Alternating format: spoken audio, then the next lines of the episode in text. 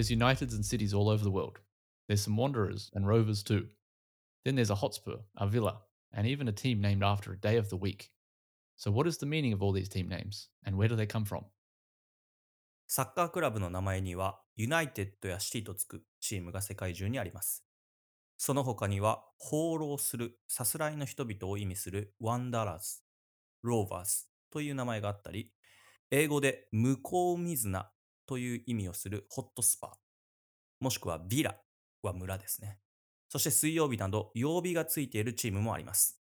これらのチーム名はどのような意味があり、どんな由来があるのでしょうかというわけで本日はチームの名前特集です。聞き慣れた名前はあるけれども、よくよく意味を考えてみると、なんかね、あれ？どういう意味なんだろうこれ？っていうのとか、あとは様々なこう由来っていうのがありました。なので、さっきもね、ちょっと出てきたんですけど、ユナイテッド、シティ、あとワンダラーズとかローバーズとか、まあね、トミーが好きなホットスパー、スパーズっていうのはどういう意味なんだろうっていうのを2人で喋っていけたらなと思います。まずはじめに、ボキャブラリーから言ってみましょう。Yep, three more words for this week. The first word is origin, the beginning or cause of something. Many football clubs originated from local cricket clubs. オリジン、起源とか、えー発端っていうのが意味なんですけども、これは名詞で、いろいろあるよね。オリジナル、オリジナリティ、オリジナリーとか、まあ、いろいろオリジナルって言葉がつくんですけど、今日使うのはオリジンです。起源とかそういう感じです。二つ目は、Uh, the second word is suffix. Suffix is a letter or group of letters added at the end of a word to make a new word. For example, success becomes successful. Full is a suffix. サフィックス、設備語っていうんですけど、これ結構難しい言葉で、言葉の尻尾に付け加えられている言葉です。えーこのサフィックスの逆の言葉は、プリフィックス、前につく言葉ですね。接頭詞っていう風に言葉があります。That's right. Yeah. So some other common suffixes are ness, like happiness, sadness, ship, friendship, ownership, iv, creative, decisive. And as you said, you can also have prefixes. So a prefix might be unhelpful, recreate, deactivate, things う like ん that. うんこのね、後ろにつくのと前につくのを覚えると、なんとなく意味がわかんなくてもイメージができるっていうのはポイントなので、ぜひともね、このサフィックスとプリフィックスは覚えた方がいいかなと思います。で、Mm. なんかこれ、日本語でさ、書いてたんだけど、日本語やっぱ難しいね。接頭時とかさ、なんか、前につくとか、後ろにつくっていう言葉の漢字が難しいから、なんか文法を勉強するときに、この漢字を覚えるのまず、なんかみんな英語が苦手になるんだろうなっていうのはすごい思うかな。やっぱり。Mm. Uh, the third word for, ta- for today is crest. A crest is a formal design that is used by a family, town, or organization as the symbol that represents them. Uh, so you would probably think of a logo or a badge or something like that. That's basically what a crest is. But the word crest sounds nicer. It sounds a bit more important, more prestigious. うんうん Uh, in the context of football, if you said Manchester United's logo is nice, logo feels and sounds kind of cheap. It sounds like Mm. you're just talking about any company. But if you say, I like Manchester United's crest, it kind of sounds more important and more respected. I think football fans in general, we have a crest, not a logo. うんうん。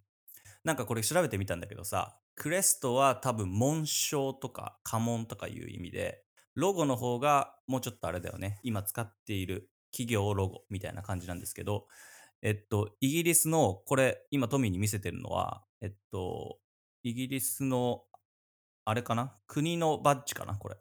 Yeah, that's there's these are the ones you put in the notes. These are very very common, old-fashioned crests were used for. Mm. Yeah, the royal family has a crest. I think eh, pretty much every family had a crest back ね in、the 家 old days. 族が持ってて、なんか歴史を調べていくとね、個人も持ってる。で、それを長男、次男、三男とかに分けていくみたいな話を聞いたんですけど、めちゃめちゃ詳しくいくと、クレストっていう言葉自体は、本当のこの前、紋章の真ん中にある一番上に乗っかってるこのライオンのことをクレストっていうらしいんですけど、多分そこから派生して、このエンブレム自体のことをクレストっていう風な感じで使ってるっていうのは、今の時代かなっていう風な。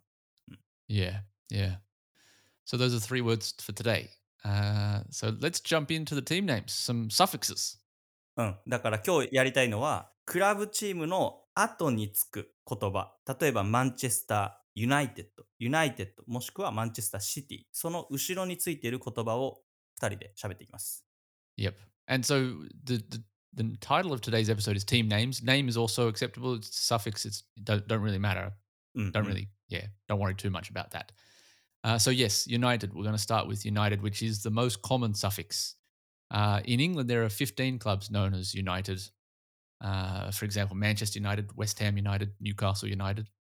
Uh, United, I'm sure people can probably guess what it means. It it it means to unite, to join together.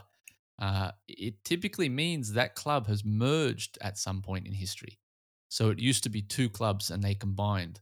うん Or maybe it was a cricket or a rugby club and they merged with the football club to become one. That's often why a club chose to use United. うん、ここポイントですよね。だから、ユナイテッドっていうから、こう結合したとか、くっついたっていうクラブの今までの歴史があると、その言葉を使われていることが多いですと。で、今日これすごいたくさん出てくるんだけど、クリケットのクラブがサッカーのクラブになってくっていうのはとっても面白かったね。これ多かったですね。うん。不思議だった.本当に。Yep, there's lots of cricket Oh. references today. Uh, Manchester United are the most famous United. I think everyone would agree. Uh, in fact, you could probably say my team is playing United this weekend, and most people would just assume that you mean Manchester United. うん United。Typically means Manchester United. I used to say Man United. Is that correct? Man United. Man United, yeah, that's fine. Man United Oh. is very commonly used rather than Manchester United, but just mm. United on its own is you can only really say about Manchester United. You wouldn't say we're playing United this weekend, meaning Newcastle United. うんうんうんうん。まあ一個僕調べてきたのは、ニューカッスルもユナイテッドって言うんですけど、イーストエンド FC とウェストエンド FC かな。この2つが、えっと、くっついて、今のニューカッスルユナイテッドができましたと。1881年、西側のチーム。だから、えっと、ウェストエンドの方がね、あの、買われちゃうんだよね。イーストエンドに。こう、経営破綻で。で、その時に1908 1893年にニューカッスルユナイテッドが誕生しますと。で、今使っているスタジアムは吸収された方の西側の方のグラウンドを使ってますと。なので、まあ、140年ぐらいかな。歴史があるクラブかなっていうのがあるんで、長いですね。うん。あとは日本でもないのかなと思って調べたら、ジェフユナイテッド、市原千葉っていうのが Of ありまし course, た。yeah. うん。Jeff United.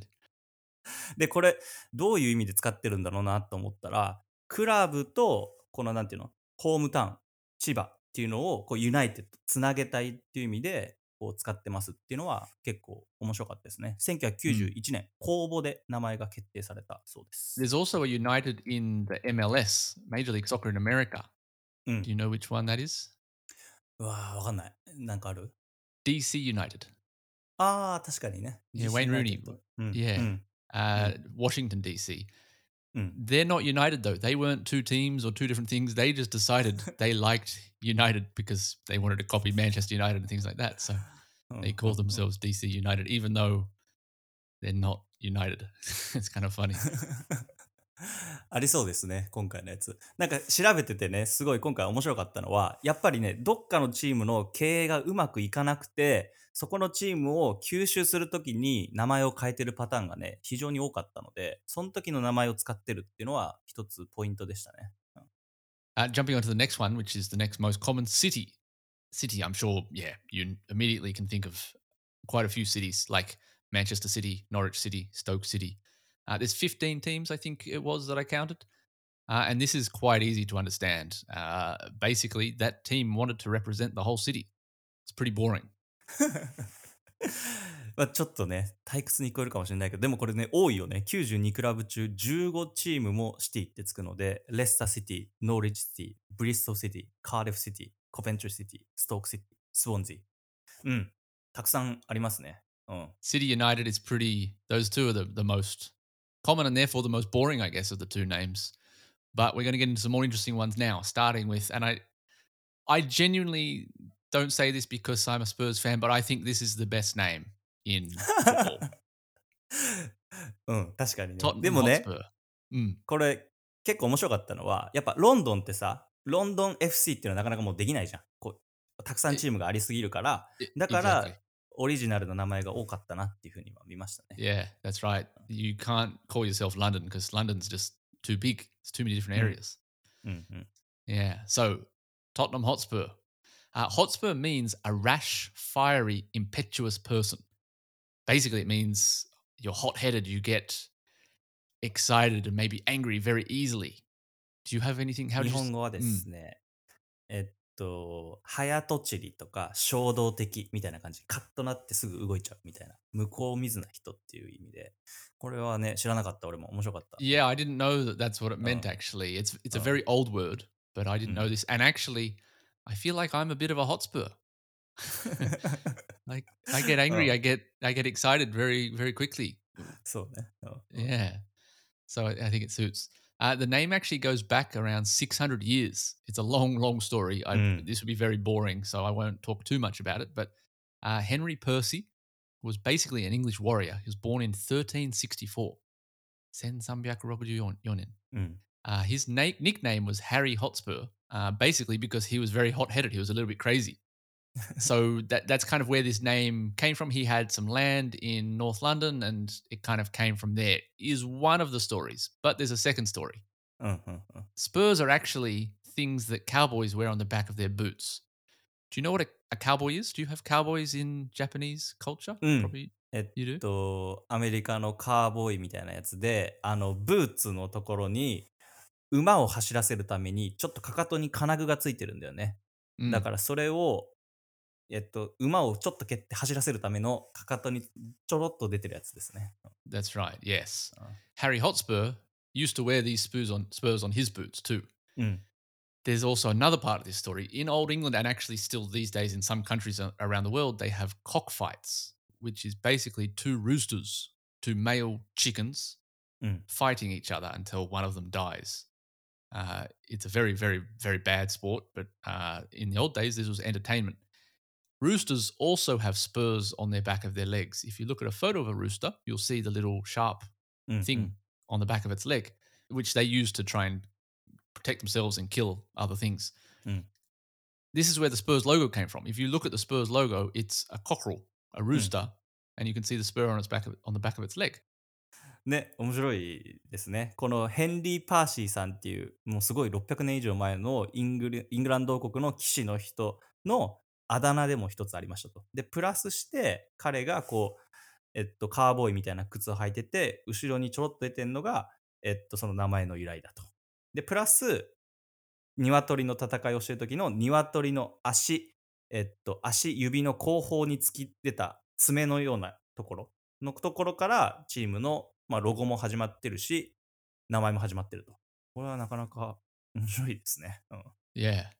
Oh. Now, so just talking a bit about how the football club started, the Hotspur Cricket Club was located in Tottenham. That cricket club was named after Harry Hotspur, and in 1882, some of the members decided to form a football club to keep them busy in winter. They wanted something to do Mm. in winter because cricket is a summer sport. Mm. Uh, the team needed a name, and they were nearly called Northumberland Ro- Rovers. Northumberland is the area around Tottenham Stadium. Uh, but they were convinced to call it Tottenham Hotspur because of Harry Hotspur, and they officially became Tottenham Hotspur Football Club in 1884. ね、このだからクリケットは基本的には夏やるんで、冬のお休みの間にみんななんか運動しようよっていうので、サッカークラブが始まったっていうのも面白いなっていうふうに、うん見ましたね。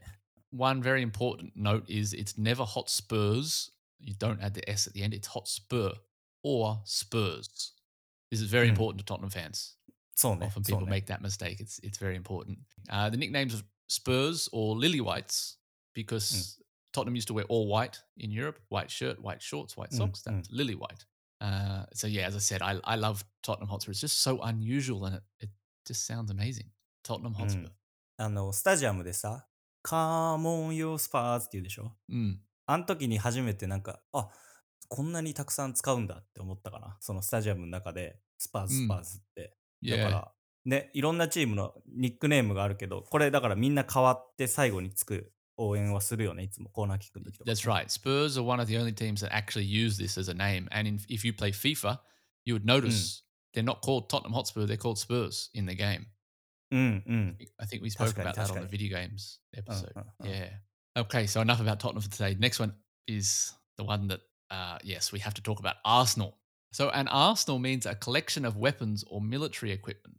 And in London, the Royal Arsenal was located south of the River Thames in a suburb called Woolwich. Sometime around 1884, the workers at this arsenal decided to create a football team called Woolwich Arsenal. Uh, the nickname, the Gunners, comes from this name. And Arsenal, it's uh, weapons and military equipment. And Arsenal contains guns. And gunners are the people who fire the guns.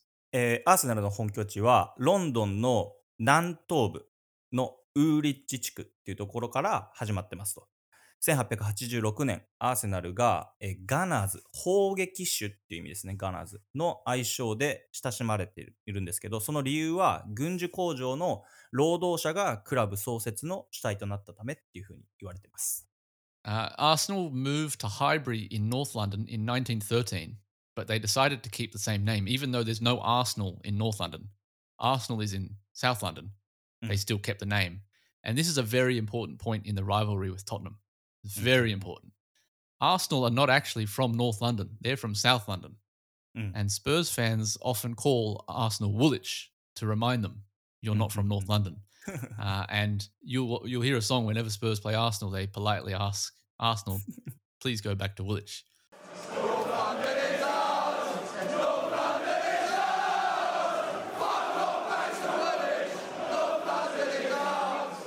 It's a very important point, and it's not not meaning to be disrespectful to Arsenal. It's just it's a fact in history. They moved from South London to, to North London. そうですね。ロンドンの中でかなりこの2つのクラブが近いから、まあ、ライバルクラブって言われてるんだけど、まあ、1個今日喋りたかったのは地下鉄の名前が、えっと、ピカデリーラインっていう青いメインのラインがあるんですけどそこの一つの駅の名前がアーセナル駅っていう風に呼ばれていてこれもともと違う名前だったんですけどえっとですねハーバート・チャップマンっていう監督の人が国にアーセナルっていう風に変えてくれって言われて、地下鉄の名前を100年近く前に変更していて、まあ、かなりうまいブランディングのやり方だったかなっていう風には思うんですけど、まあ、なのでその駅の名前がトッテナムファンは嫌だから昔の駅の名前で呼んでるっていうのも有名な話だし.あとは、なんかね、自分のクラブの名前が駅についてると、あ、ここで降りればいいんだっていうのすごく分かりやすかったけど、例えばトッテナムに行くと、えっと、セブンシスターズかな？駅近いのは。うんセブンシスターズで降りたり、ウエストハムは、えっと、イーストハムっていう駅で、今はストラットフォードだけど、違う名前で降りなかっ降りないとい yeah, けな that, か that った one's り。very confusing because West Ham, ね。うん you get off at East Ham. That's Mm, very different, East and West. yeah. あとは、チェルシーはね、フランブロードウェイって言って、あれこれフラムのスタジアムじゃないの、って初めは思ったし、なかなかね、この駅降りるとこは、ごちゃごちゃしたなっていうふうには思うんだけど、アーセナルの時は、あ、まあ、この辺りがアーセナルのスタジアムあるんだなっていうのはすぐ分かったんで、まあ、くうんファンの人たちにとっては非常に分かりやすい風な名前にしたんじゃないかなっていうふうには。Yep. Uh, the next thing we want to talk about is Aston Villa. A villa means a large and luxurious country house in its own Mm, mm. grounds. Basically, a, a mansion, a very big house. ね、この白い、広い敷地の中にある豪華なお家みたいな、住居みたいな感じだね。うん、ビラ。 Yeah, yeah. Uh, Aston Villa was created by members of the Villa Cross Wesleyan Chapel, uh, a church in what is now known as Birmingham. This church actually got its name from a house that was nearby. That Mm. house was called Aston Villa. This Mm. one's complicated. Aston Villa are named after a church, which was named after a house. it's very, very strange. Uh, I guess it was a beautiful and large house, so the church copied it. Uh, and when they the football club was formed, they decided to use the same name. Actually, I was surprised by this one. I thought this might be a more exciting story, but it's it's kind of boring. そうだよね。アストンはまあ地名の名前でビラってついて、なんかね、すごい豪華な話があるのかなと思いきや、教会のメンバーによって1874年に設立されたっていうのがビラですね。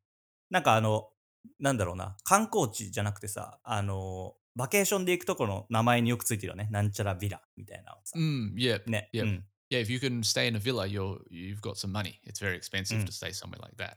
ね。うん。Uh, some nicknames of Aston Villa are the Villains or the Lions. Uh, they have a lion as their crest, which you you might see. うん。アストンビラね。まだ行ったことないんで、行ってみたいスタジアムの一つですね。Mm, I've been once to. it- It's a very famous and very cool stadium. Uh, the next team is Crystal Palace. Crystal Palace are actually named after a building. Kind of strange. Uh, the Mm. Crystal Palace was built in Hyde Park in London for the Great Exhibition in 1851. Uh, and then the building was moved to South London after the exhibition was finished. The area around this building was named Crystal Palace. So when they created the football team, they gave it the same name.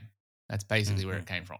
パレスっていうと、まあ一番有名なのはバッキンガンパレスかな。 があって、宮殿っていう意味なんですけど、まあ世界初の、えー万博がロンドンで行われて、その時ハイドパークに建てられた、こうなんかね、ガラスと鉄骨の巨大な建物みたいな感じなんですけど、その絵画、万博終わった後に、これもったいないから移しましょうっていうので、ロンドン南郊のシデナムっていうところに移されたそうです。で、そこがクリスタパレスっていう風に言われるようになって、残念ながら今はね、火事でなくなっちゃったそうなので、その建物自体はないんですけど、その一帯をスポーツで整備して、今はスタジアムがありますという感じで、クリスタパレスっていう名前になってます。Uh, Crystal Palace's nickname is the Eagles, which I was I didn't know where it came from. Apparently, they were inspired by Benfica, the うん Portuguese う team. ん They gave th- this nickname in 1972. Uh, and Mm. if you look at Crystal Palace's crest, you'll see an eagle is standing on top of the Crystal Palace building. So the Mm, building mm. is actually in their in their crest, in their logo. ね、面白いよね。多分、イギリスのサッカーがまあ150年ぐらい前に始まって、他の国はさ、やっぱり、じゃあサッカーチーム作ろうっていう時に、ユニフォームの色を真似したり、あとこのロゴを真似してるクラブっていうのはね、世界中に存在してるかなっていうふうには思うので、これはね、結構多分由来とか調べていくと結構面白いんじゃないかなっていうふうに Yeah, 言いましたね。うん。definitely. There's lots of those, but this was only 50 years ago Mm. that they.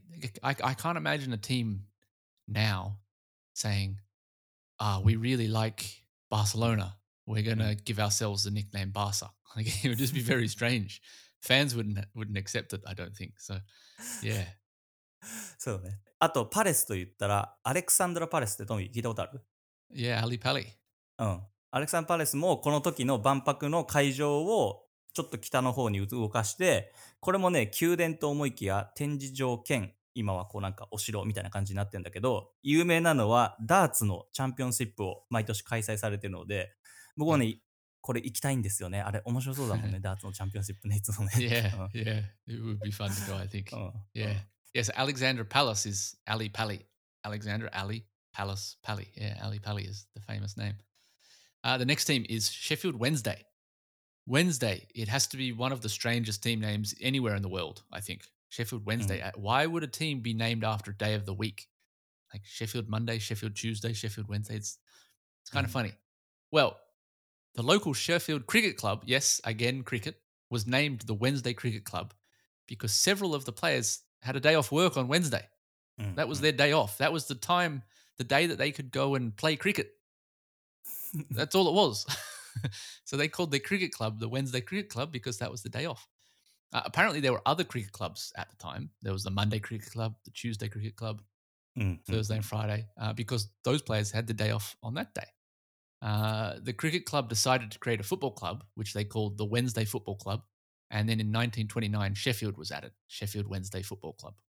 ね、これは面白かったな。うん。クリケットのクラブで、まあ、プレーしてた人たちにつ よって作られたクラブなんですけど、その水曜日の、えー夕方、午後がお休みだった人たちが、こう、クリケット始めて、そっからついた名前っていうのは、ね、面白かったな、これね、ウェンズデー。うん。Mm. なんかね、もっとあっても良さそうなのにね、この曜日がついてる名前のクラブはね、その曜日 Yeah, にやってたから、ね、うん。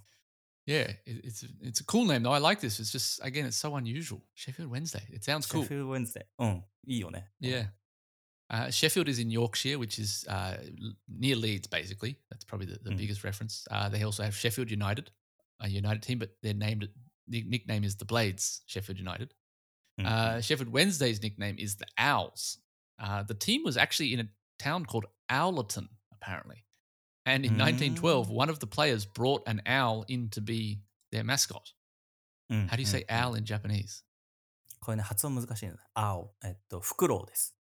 Fukuro, eh? うん、Yeah. フクロウ。うん。ね。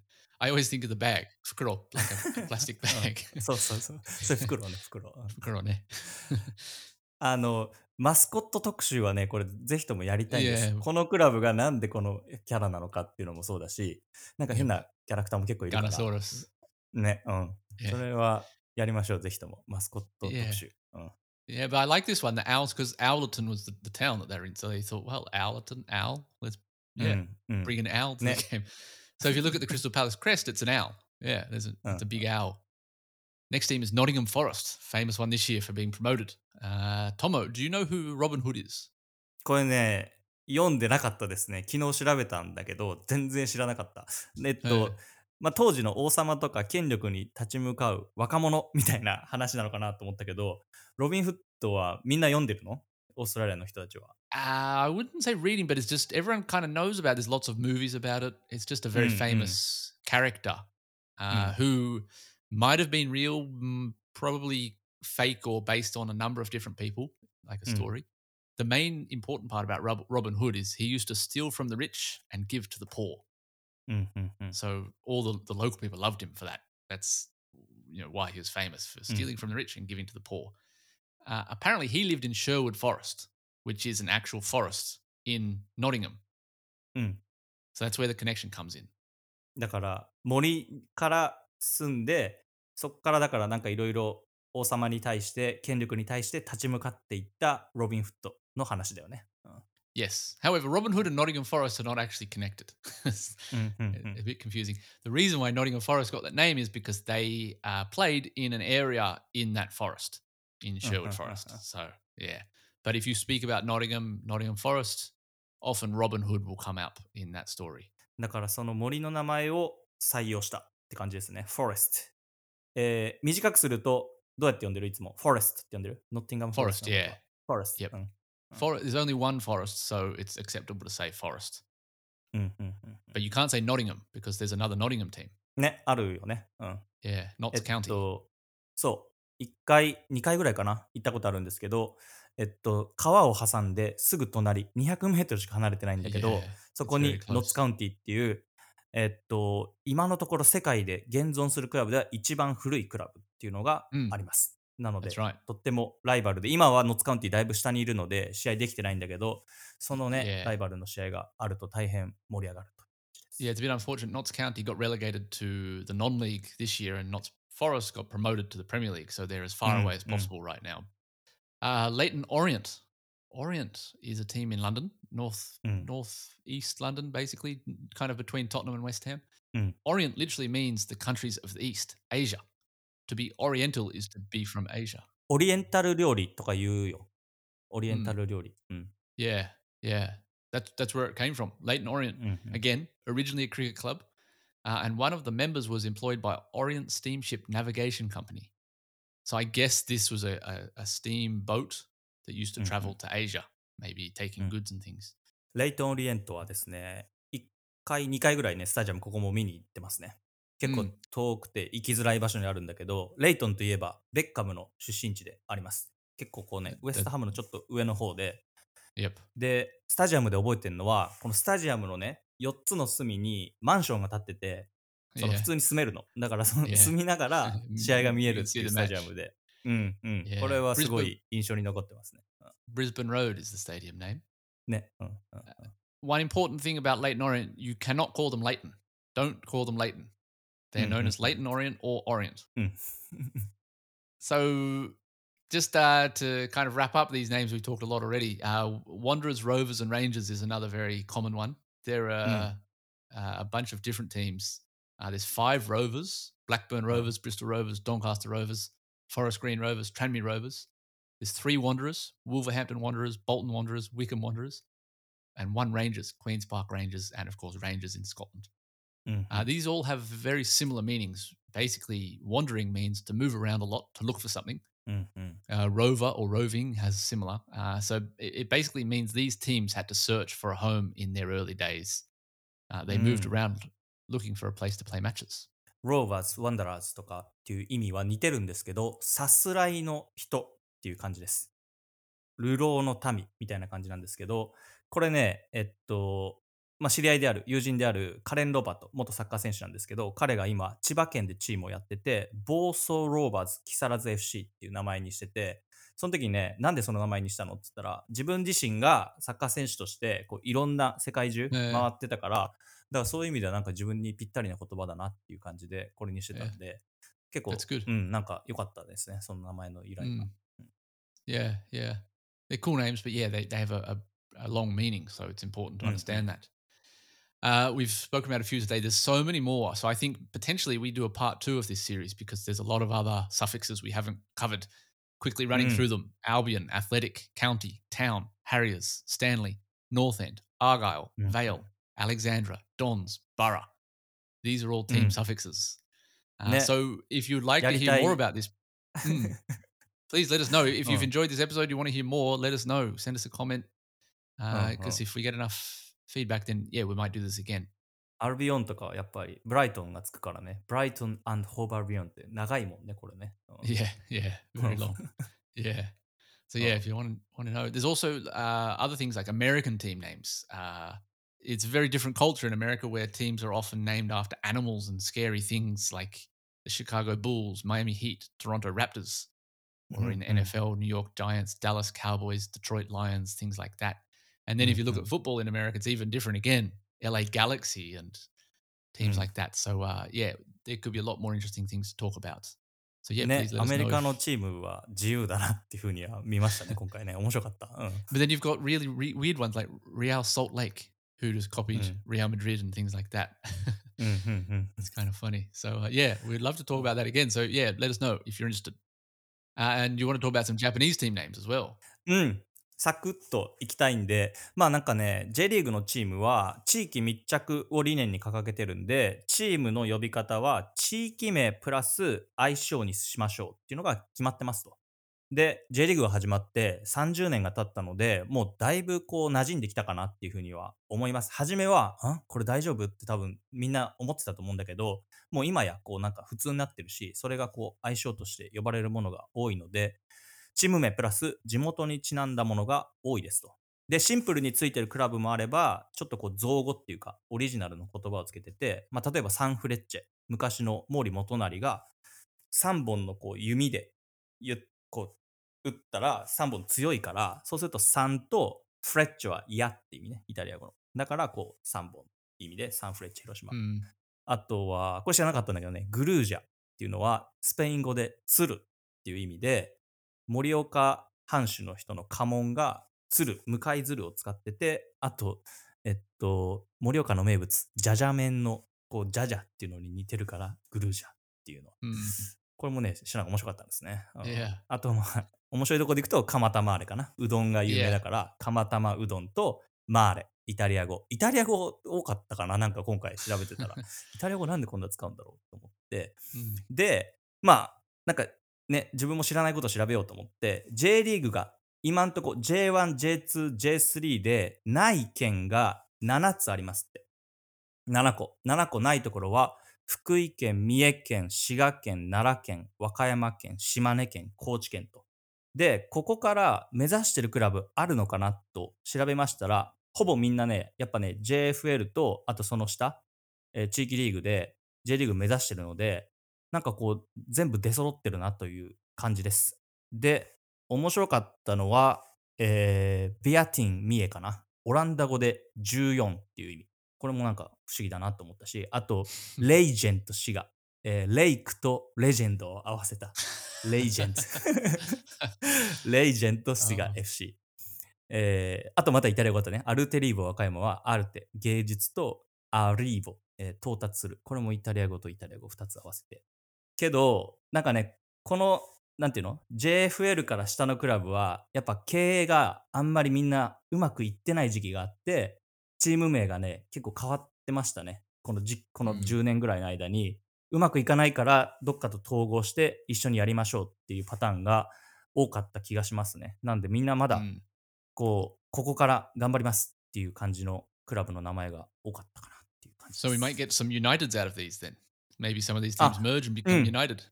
ここ、コーチユナイテッドはそうだった。コーチユナイテッ.ドスポーツクラブは、そこからユナイテッドしましょうっていう感じがあ,、Mm. ありましたね。うん Interesting. The only one I, I know really in the J League is, of course, Cerezo, which is cherry blossom Mm. sakura in Spanish. そうそうそうそう。うん。Yeah. スペイン語 Which だよ I, ね I like うん that. Yeah. ね。うん。なん yeah. か、do you know what gamba ちょっと- is? ガンバはね、イタリア語で足っていう意味です。あと、日本語で頑張れって意味も入ってる。あ two meanings, double meanings, double meaning. うんなるほどね。うんうん Okay, cool. Yeah, so very. It, it, I love the history of these. Some of them are very strange and just random, but some of them are really cool. うんうん。そうそうそう。 Cool. So yeah, please let us know if you enjoyed this lesson. Uh, this lesson, this episode. Uh, we'll we'd love to do a part two. So let us know. Uh, yeah. Any any other names that you find interesting or you know a story about? Yeah, please get in touch. Send us a comment. And speaking of comments, we've got a couple to read out this week.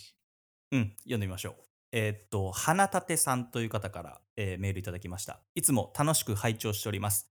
15年来のアーセナルファンです。10年ほど前、ボクシングデーに投影し、吉田麻也選手のいたサウサンプト対チェルシーを観戦した際、試合中、F ワードを連発していた地元のおじさんとおばさんが、ハーフタイム中、持参した水筒から温かい紅茶をコップに入れて、美味しそうに飲んでいるのを目にし、英国フットボールの文化を目の当たりにしたことを、今回のエピソードを聞いて思い出しました。今後のエピソードも楽しみにしています。花田さん、ありがとうございます。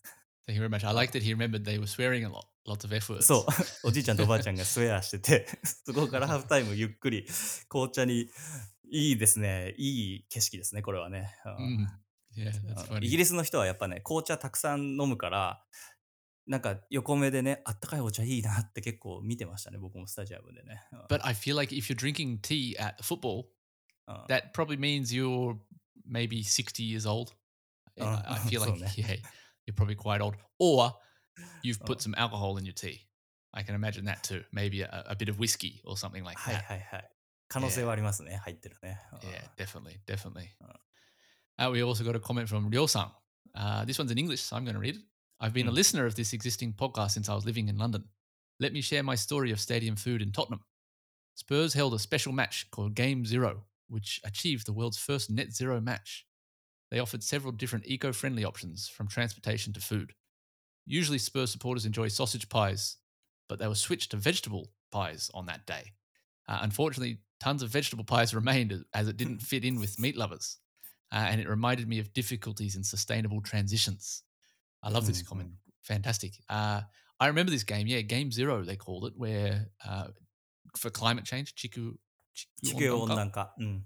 Mm, climate change. Uh, but I didn't know this. I didn't know that they, they the vegetable pies weren't popular apparently with Tottenham fans. So, uh, うん yeah, うん I feel like this is at Premier League matches. You, we spoke about Forest Green, I think it was うん last week. うん。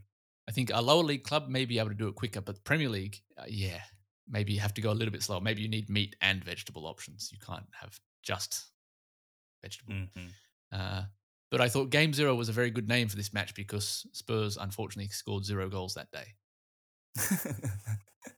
そこはゼロじゃなくてもいいよって感じだね。yeah.